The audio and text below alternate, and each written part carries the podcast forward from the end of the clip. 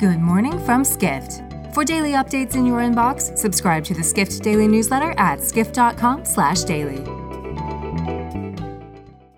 It's Friday, August 18th, 2023, and now here's what you need to know about the business of travel today.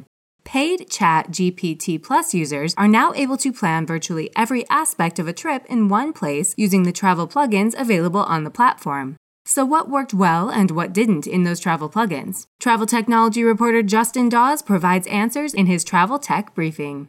Dawes reports ChatGPT Plus wasn't created to be a travel platform, but with some improvements, he notes it could be a very useful tool for planning trips. Paid ChatGPT Plus users have access to beta versions of third party plugins such as Expedia, Kayak, and Skyscanner. Dawes writes that users can, for example, ask about the availability of flights and hotels, and the chatbot will pull information from the plugins when it can. He also lists issues he experienced when using the travel plugins, such as errors when trying to prompt for a detailed itinerary and booking options. Those errors force the user to start the process over again.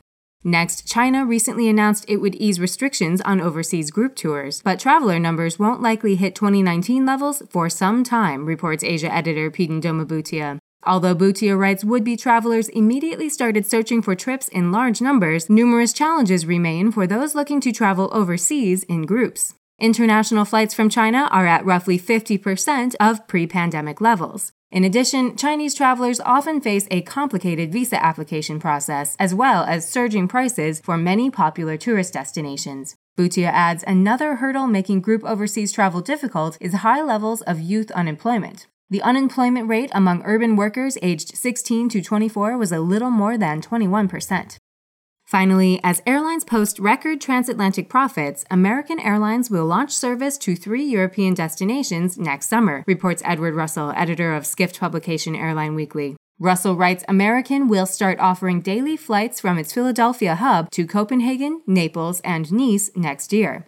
The company had hoped to add new European destinations to its schedule this summer, but chose to wait until next year due to uncertainty about new Boeing 787 deliveries. American will also add new flights between Dallas Fort Worth and Barcelona next June. For more travel stories and deep dives into the latest trends, head to skift.com. To find these stories and more insight into the business of travel, subscribe to the Skift Daily newsletter at skift.com/daily.